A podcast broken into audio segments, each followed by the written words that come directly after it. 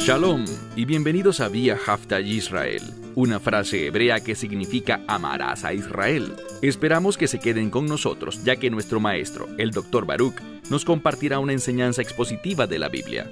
El Dr. Baruch es profesor titular del Instituto Sera Abraham, con sede en Israel. Aunque todos los cursos en el instituto se imparten en hebreo, el Dr. Baruch se complace en compartir esta enseñanza en inglés con doblaje al español. Para más información, visítenos en amarazaisrael.org o descargue nuestra aplicación móvil Mi Estudio Bíblico. Aquí está Baruch y la lección de hoy.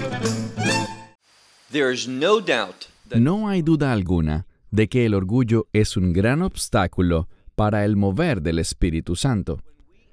Cuando actuamos de manera orgullosa, eso detendrá las cosas que Dios quiere hacer en nuestra vida y a través de nuestra vida, impidiendo que se realicen.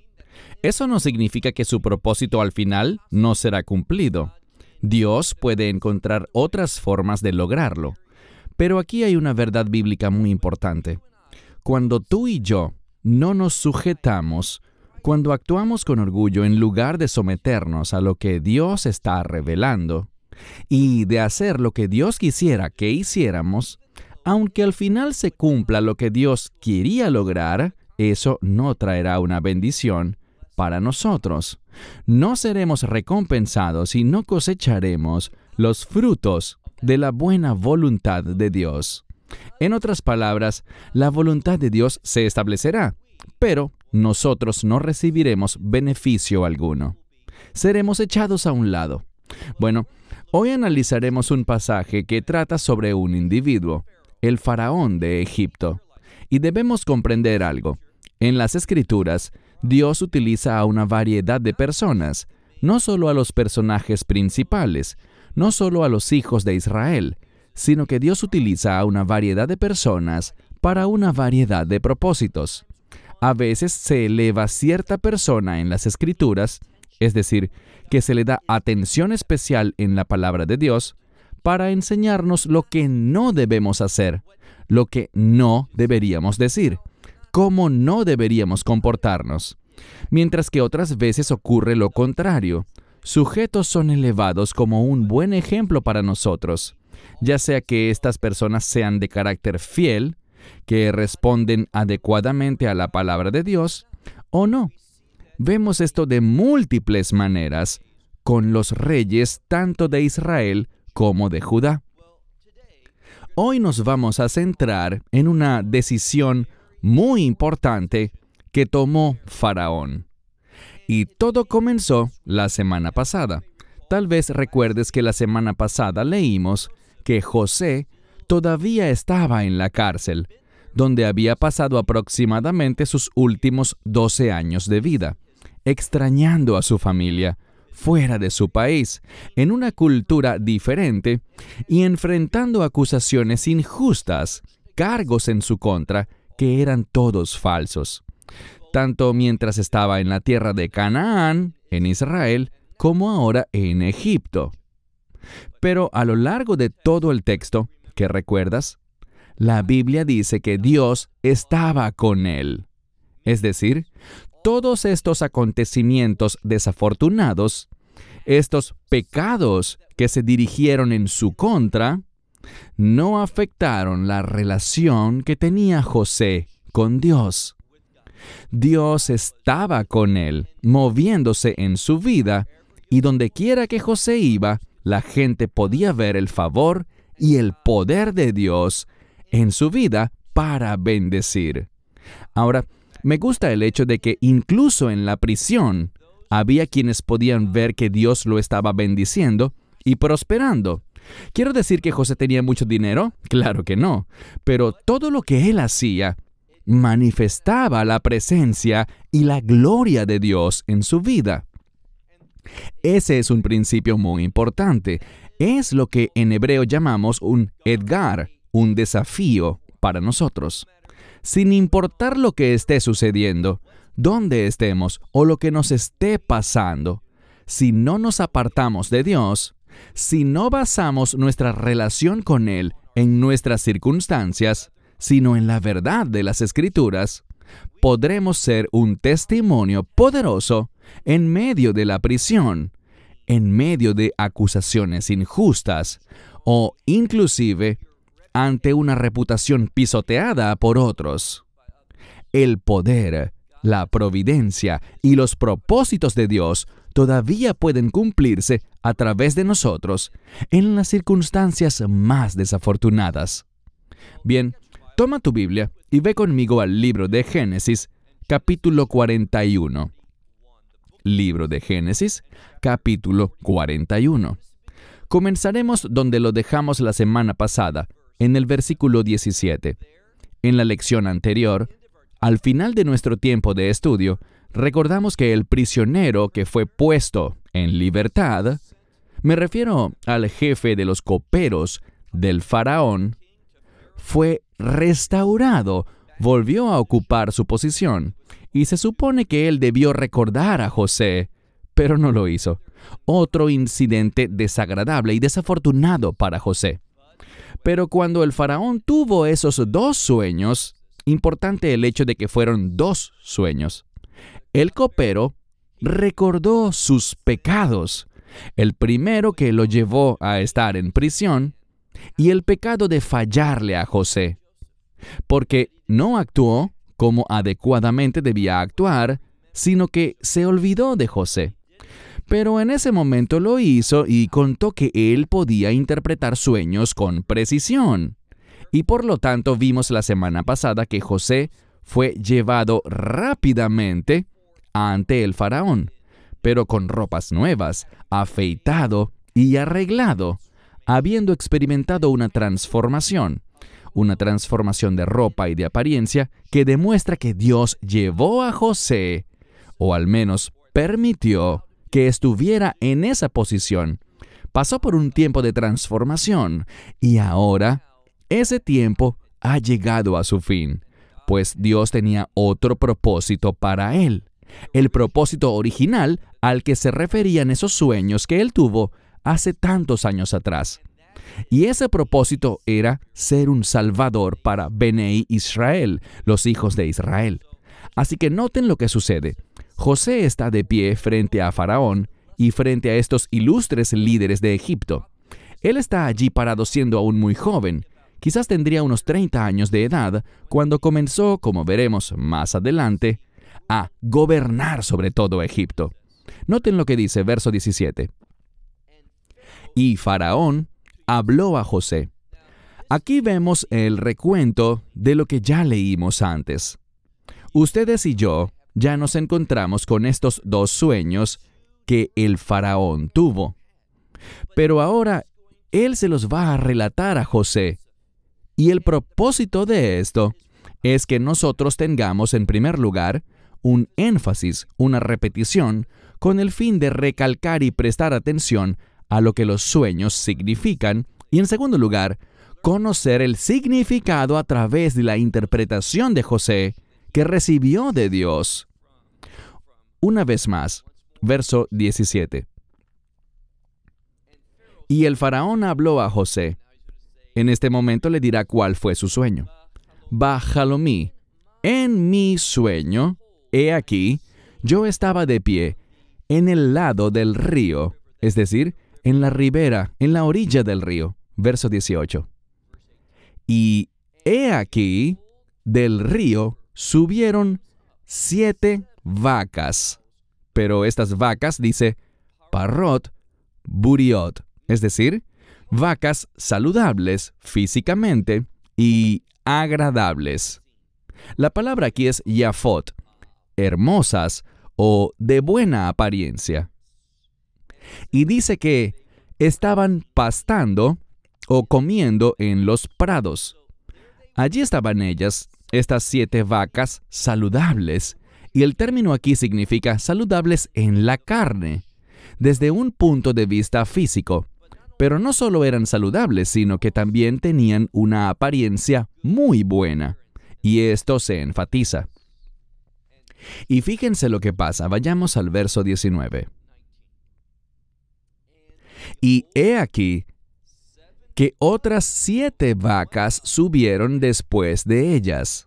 y es importante, es enfático que dice después de ellas el orden de los sucesos después de ellas.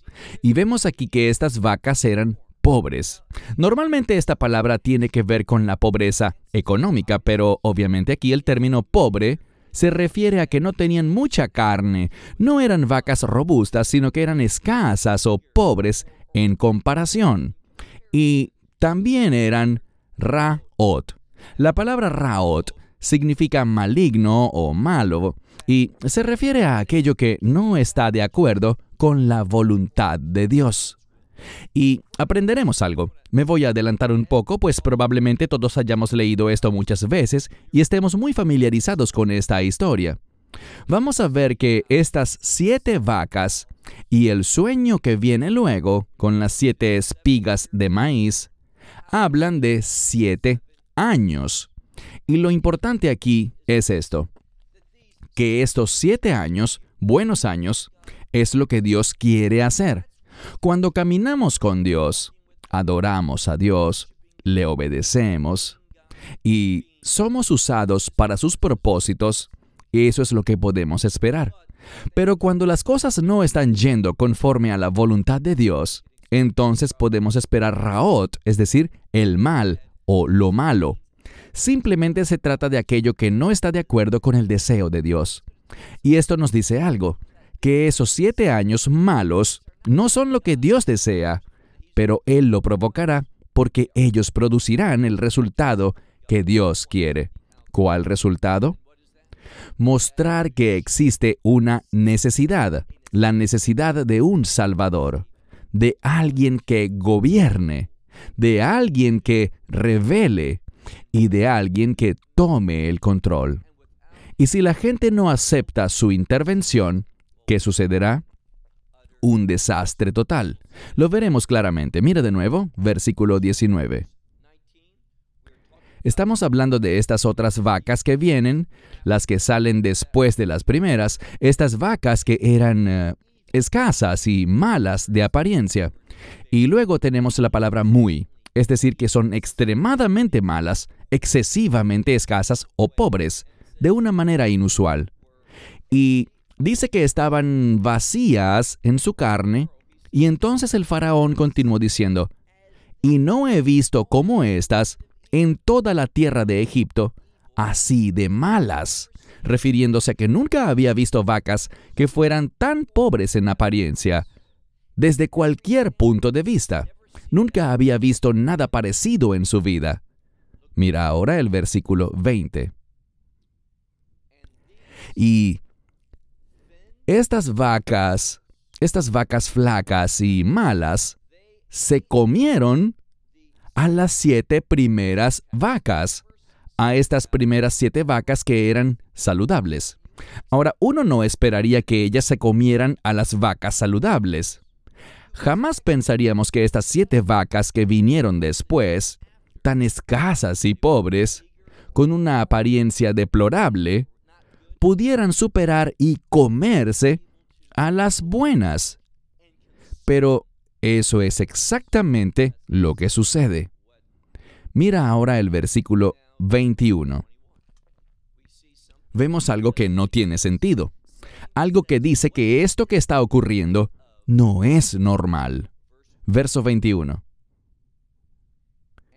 Y entraron en medio de ellas. Es decir, estas siete vacas saludables y buenas en apariencia, entraron y sabemos cómo entraron. Fueron devoradas, fueron comidas por estas siete vacas flacas. Pero noten lo que dice. Veilou, Nodá, Kibao, El, Kirba, Na. Es decir, no había evidencia física, no se notaban cambios visibles en estas siete vacas pobres, tras haberse comido a las siete vacas buenas y de mejor apariencia. Entonces, mira el versículo 21 al final, y su apariencia era mala, fea, pobre, tal como al principio. Entonces no se apreciaba evidencia alguna de que estas siete vacas malas se hubiesen comido a las siete vacas buenas, Uno pensaría que, debido a eso, serían notablemente diferentes. Pero por el contrario, las siete vacas buenas no generaron ningún resultado ni efecto visible en estas siete vacas malas. Y luego mira al final del versículo 21, dice, Vai y Katz, es decir, y llegué al final, que es un modismo para decir, me desperté. Verso 22. Y vi en mi sueño, ahora se está refiriendo al segundo sueño que tuvo. Y vi en mi sueño que he aquí siete espigas de maíz subían de un solo tallo. Y estaban llenas y eran buenas. Así que estaban maduras estas espigas de maíz y estaban llenas de granos. Es lo que está diciendo. Verso 23. He aquí siete espigas de maíz que estaban marchitas y eran muy delgadas y estaban quemadas por un viento del oriente, subieron después de ellas. Así que es algo muy similar, no con vacas, sino con espigas de maíz. Las primeras siete eran extremadamente buenas, estaban llenas, pero las siete que subieron después eran todo lo contrario, estaban quemadas por el viento del oriente. Algunos eruditos indican que esto es una metáfora para el juicio. Se habían marchitado y eran muy delgadas en apariencia. Versículo 24. Una palabra diferente. En lugar de comer, tenemos la palabra para tragar. Así que leemos que el maíz o las espigas de maíz que eran delgadas se tragaron a las siete espigas de maíz que eran buenas. Así que Faraón soñó algo similar, pero aquí dice, va Omar, Elja, Hatumim, le dije a los sabios, es decir, les revelé esto, les conté mi sueño, ambos sueños, a los sabios de Egipto. Pero noten lo que dice el verso 24. Ve'em Magid Li. Ellos no tuvieron nada claro que decirme. Se quedaron sin palabras ante este sueño. Esto también es interesante porque, una vez más, tenemos algo tenemos a estos sabios a quienes se les contó el sueño. ¿Recuerdan el libro de Daniel? Esta misma clase, este mismo tipo de sabios, pues se usa la misma palabra que tenemos aquí, Hartumim, provenientes del mismo origen, o sea, del foso del infierno, le dijeron a Nabucodonosor, si nos cuentas el sueño, te daremos la interpretación. Ellos siempre podían inventar una interpretación si les contaban un sueño. Pero vemos en el libro de Daniel que eso no fue lo que ocurrió.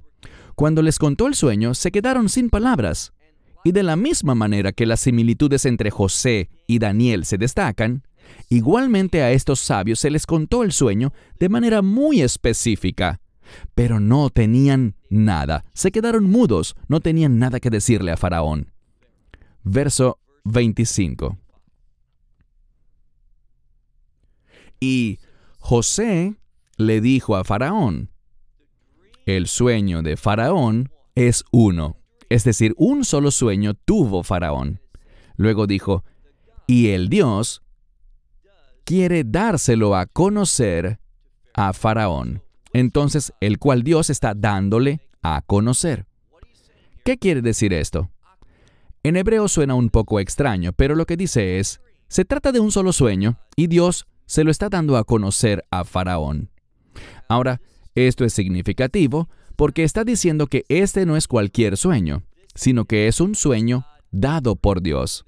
Y hay algo más que se destaca en el texto, algo que se resalta en la palabra, y es Et Asher Ha Elohim, el cual Dios le da a conocer a Faraón. Probablemente tu Biblia lo diga así, pero dice el Dios, no solo un Dios ni Dios, sino el Dios. Y eso es muy importante, es enfático en el texto. Entonces José está diciendo, sabes, esos Hatumim, esos sabios de Egipto, ellos hablan de dioses, de Eililim, ídolos y cosas así. Ellos creen en lo sobrenatural, pero esto no se trata de sus ídolos. Esto se trata de el Dios, quien te está dando a conocer esto a ti, Faraón. Verso 26. Las siete vacas buenas son siete años, y las siete espigas de maíz que son buenas son siete años. El sueño es uno. Entonces, a pesar de que Faraón vio dos manifestaciones, primero con las vacas y después con las espigas de maíz, José está diciendo aquí que en realidad solo se trata de un sueño. Ambos sueños comparten el mismo mensaje. No son dos cosas diferentes, sino dos sueños diferentes que hablan de la misma situación. Así que, mira de nuevo, versículo 26 dice, Las siete vacas buenas, siete años son, y las siete espigas buenas de maíz, siete años son, porque un solo sueño es. Verso 27. Y las siete vacas malas y flacas que suben después de ellas son siete años. Así que también ambos hablan de dos periodos de tiempo de siete años. Las siete vacas son siete años y las siete espigas de maíz son siete años. Y dice, y las siete espigas de maíz delgadas, que fueron quemadas por el viento del oriente, son siete años también, pero hay un hidush aquí. ¿Qué es un hidush?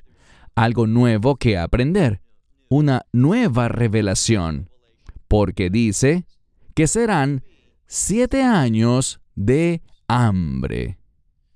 Ahora, sabemos algo no solo serán siete años, sino que habrá siete años buenos y luego siete años de hambre. Y el énfasis aquí no está en los siete años buenos, sino que cuando miramos el texto lo que se enfatiza son los siete años de hambre.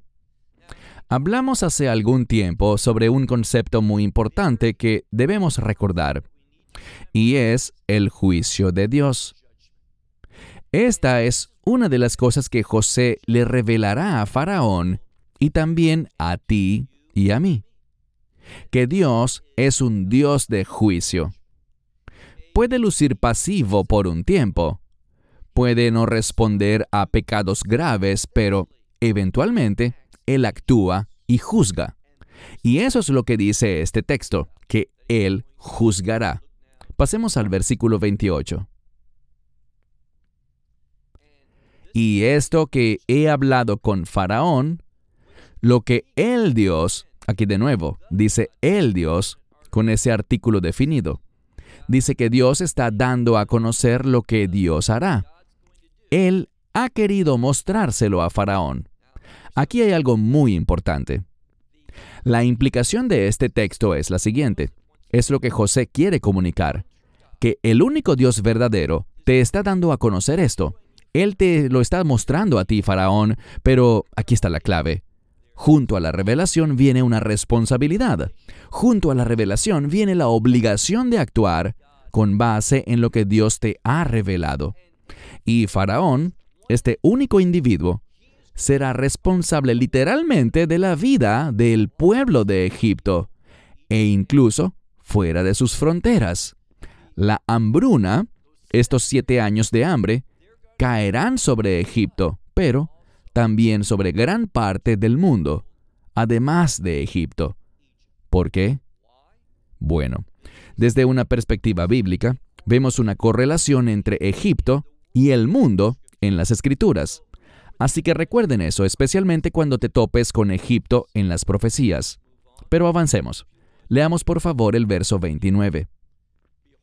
He aquí, los siete años que vienen son siete buenos años en toda la tierra de Egipto.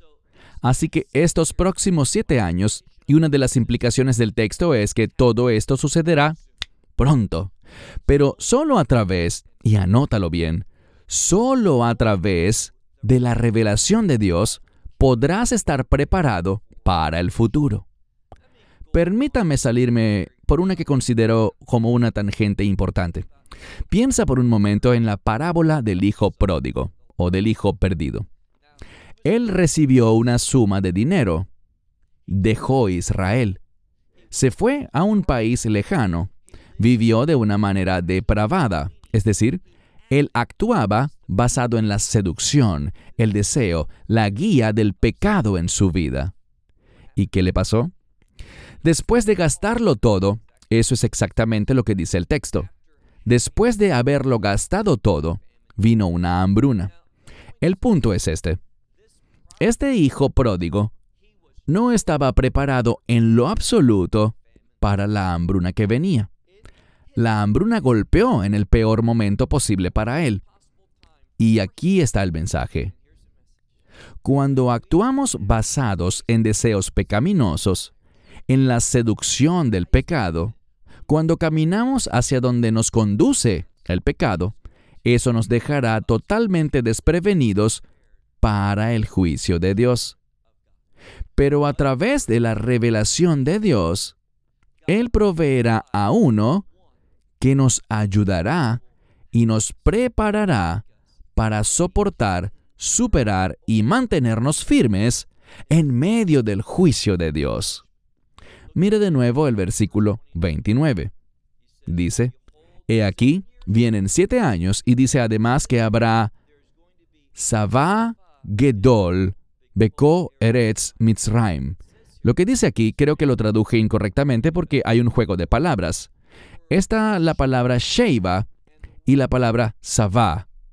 Así que leemos, He aquí, vienen siete años, siete años buenos, pero es literalmente la palabra Savá, que significa aquello que satisface. Algo que Recuerden la escritura que dice en Deuteronomio capítulo 8, versículo 10. Hashem cuando hayas comido y estés saciado, bendecirás al Señor tu Dios.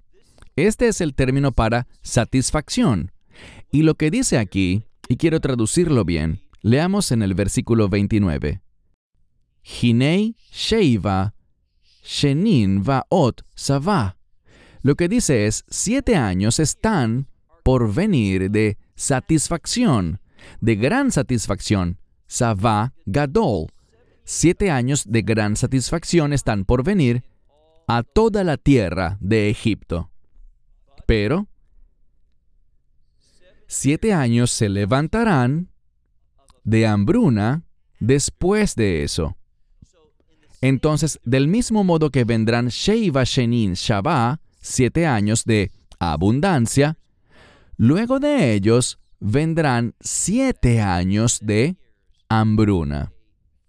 Y noten lo que dice, Venishkach koja Savá ve'erz Mitzrayim, y será olvidada toda la satisfacción en la tierra de Egipto. Así que todos esos años fructíferos llenos de abundancia, al llegar el juicio, todos esos años quedarán en el olvido. Hay un problema. Y el problema es que si uno no ha sido preparado por la revelación de Dios, estará desprevenido cuando Dios actúe en el juicio. Sigamos adelante. Pasemos ahora al versículo 30 en su segunda mitad. Vejilá Harraav et arts, y el hambre, esta hambruna, le pondrá fin a la tierra.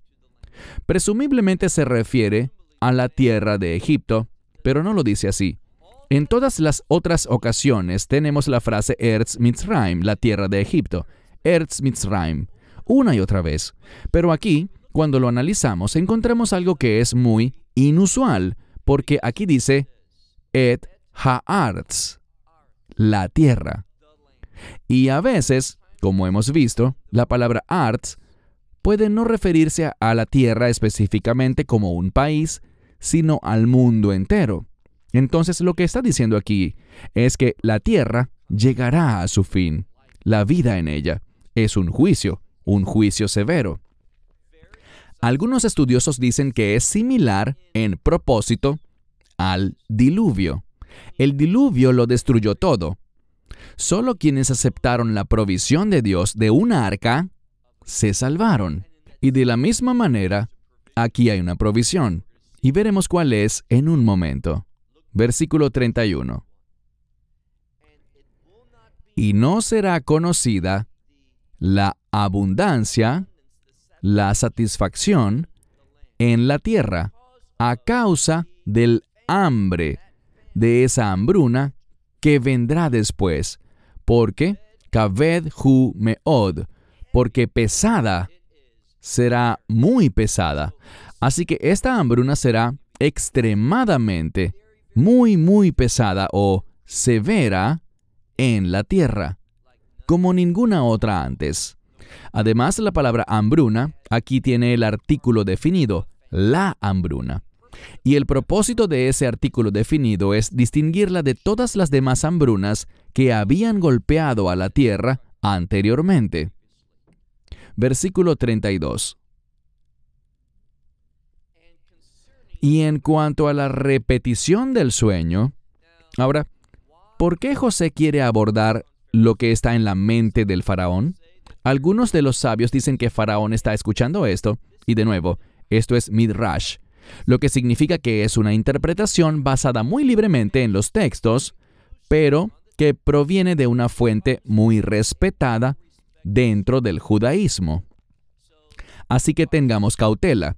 Lo que dice aquí, y esta interpretación es similar a lo que vemos en el Nuevo Pacto, donde en los relatos del Evangelio, muchas veces vemos a las personas pensando cosas en su mente y Yeshua responde a sus pensamientos. Esto es lo que ellos dicen que José está haciendo, porque está diciendo que es un solo sueño, y probablemente la implicación es que Faraón esté pensando, bueno, si es un solo sueño, ¿por qué recibí dos versiones de él? Así que ahora, de manera sobrenatural, la explicación es que José responderá esa interrogante. Ve alja shinot jajalom, el parro pamaim. En cuanto a la repetición del sueño de Faraón dos veces, ¿por qué dos veces? Ki nehon hadevar me imja Elohim. Porque cierto es esto, este asunto, que viene de Dios. Verso 22, segunda parte. Ahora tenemos instrucciones. Él dice, y rápidamente Dios lo hará. Así que no hay tiempo para retrasos. Esto sucederá de manera rápida y veloz. Dios lo llevará a cabo. Verso 33. El verso 33 tiene algo que no debería sorprendernos. Es la palabra ata con una aim que significa ahora. Y de nuevo, los estudiosos de la lingüística comentan que la palabra ata es como la palabra hebrea ashaf, pero con una mayor urgencia. Así que la palabra ahora en hebreo siempre connota una urgencia significativa en sí. Ahora que Faraón vea a un hombre que sea sabio y entendido. Son dos términos, el término navón, que significa muy inteligente, sabio, y también la palabra jochma o jajam, aquí en forma de adjetivo. Lo que dice es, a un hombre así necesitas ver. Esto es importante porque la mayoría de las traducciones no captan esto. Hay algo muy sutil. Creo que la mayoría de las traducciones dicen que Faraón designe o que Faraón vea esto de esta manera. Pero lo que literalmente dice es que Faraón vea, y si prestas atención al texto, examinémoslo detenidamente, que Faraón vea a un hombre sabio e inteligente y colóquelo en la tierra de Egipto o sobre la tierra de Egipto. Esto implica algo muy, pero muy extraordinario. Lo que literalmente dice es esto, que Faraón vea a un hombre sabio e inteligente.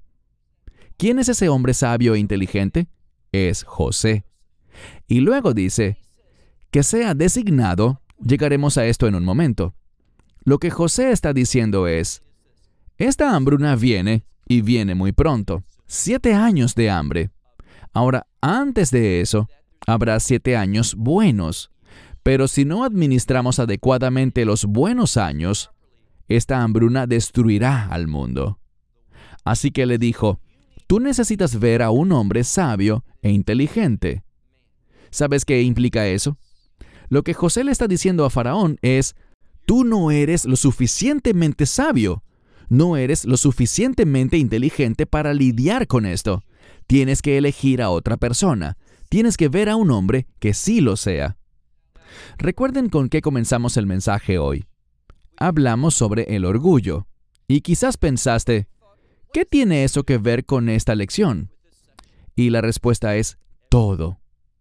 Porque Faraón es el rey de Egipto. Y más que eso, esta palabra faraón lo que implica es que a él no lo consideraban nada más como un simple mortal, sino como alguien por encima de la humanidad, como una especie de figura divina. Y ahora lo que José le está diciendo es esto. No eres lo suficientemente sabio ni lo suficientemente inteligente.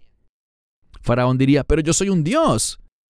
No, tú no puedes manejar esto, Faraón. No eres lo suficientemente sabio ni entendido. No tienes la inteligencia necesaria. No comprendes la revelación de Dios. Por lo tanto, necesitas designar a un hombre.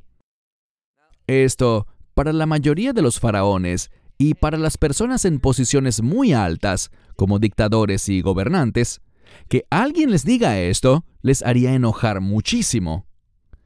Y si Faraón hubiese actuado con orgullo ante esta situación, habría generado la destrucción total de Egipto, si no es que de gran parte del mundo.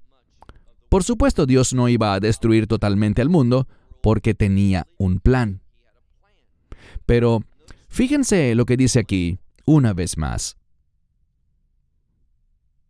Ahora que Faraón vea a un hombre sabio e inteligente y lo coloque sobre la tierra de Egipto, y que Faraón haga y que él designe oficiales, es la misma palabra, Peikuf Dalet, una palabra muy importante en hebreo, que se usa de varias maneras, pero es un término que significa que Faraón dé una orden y designe oficiales. ¿Qué son los oficiales?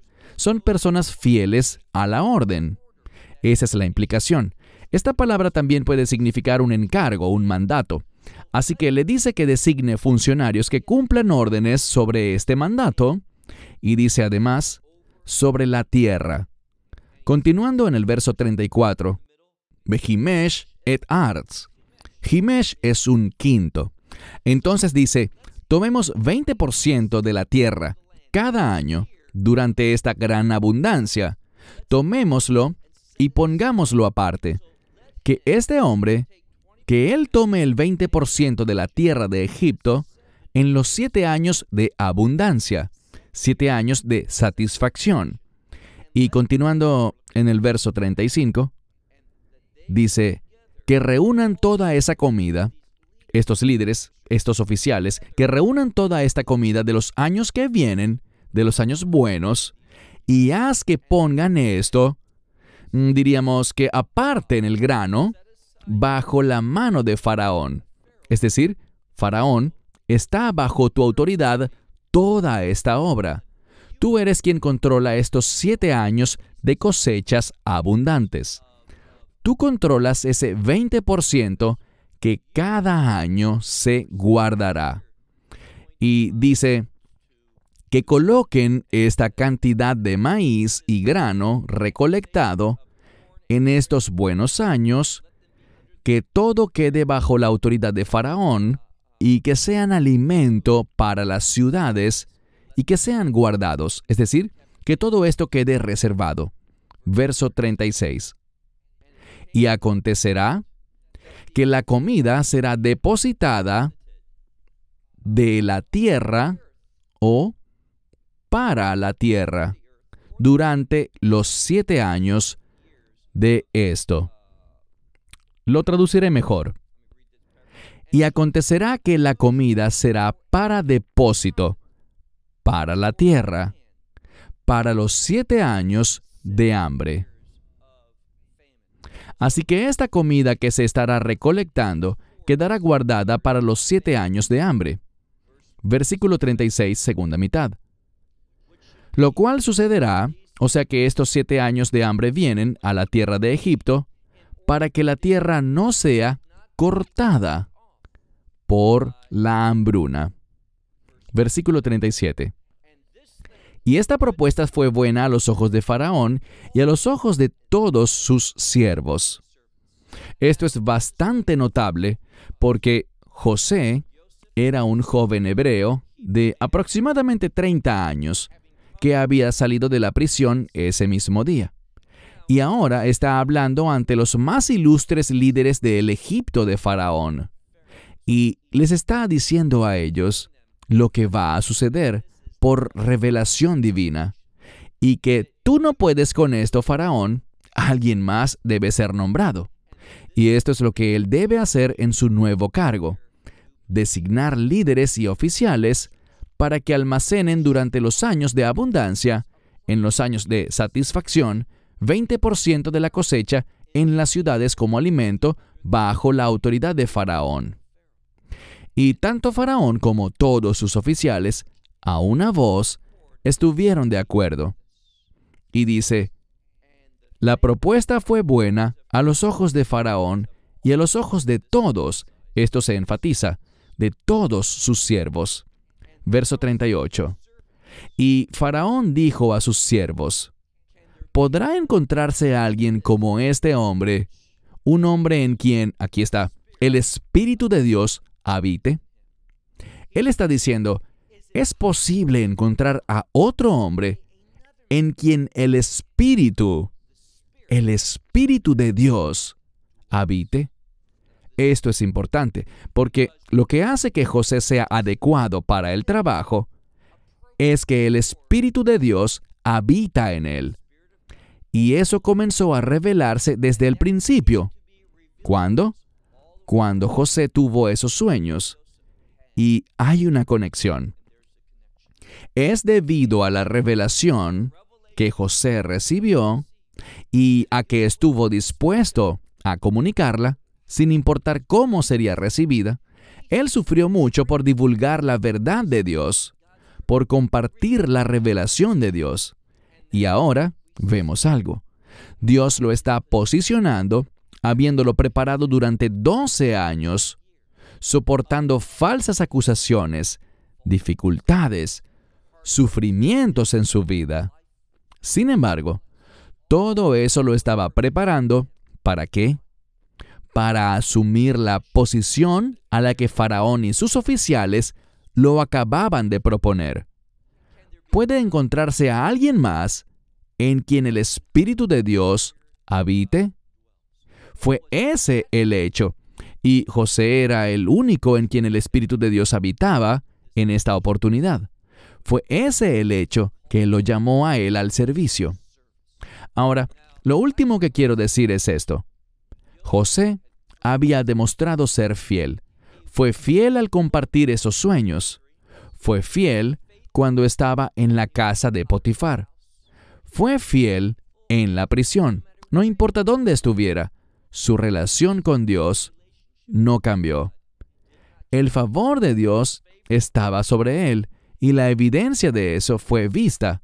Fue vista por Potifar, fue vista por el carcelero y ahora fue vista por Faraón y sus siervos. En otras palabras, él tenía un testimonio. Un testimonio de que él era, ¿qué? De que él era fiel a Dios. Así que permítanme cerrar y hacerles una pregunta sencilla. Cuando la gente mira tu vida, ¿Ven ellos que el Espíritu del único Dios verdadero habita en ti? Si lo ven, se verán conmovidos por ese hecho. Es a través de nuestra obediencia a Dios, siendo guiados por el Espíritu, que tendremos un testimonio que lleve a otros a tomar decisiones correctas. Bueno, nos reuniremos la próxima semana cuando sigamos adelante y concluyamos este capítulo 41 del libro de Génesis. Shalom desde Israel. Shalom from Israel. Esperamos que te hayas edificado con el mensaje de hoy y lo compartas con otros. Te invitamos a seguir nuestros estudios cada semana por este canal y por el portal de YouTube de Amarás a Israel. También puedes descargar nuestra aplicación móvil gratuita Mi Estudio Bíblico. Finalmente, para obtener más información sobre nosotros, visita nuestra web amarasaisrael.org, donde encontrarás otras conferencias de Baruch en audio, video y texto. Hasta el próximo programa. Que el Señor te bendiga en Yeshua Hamashiach, Jesús el Mesías, mientras caminas con él. Shalom desde Israel.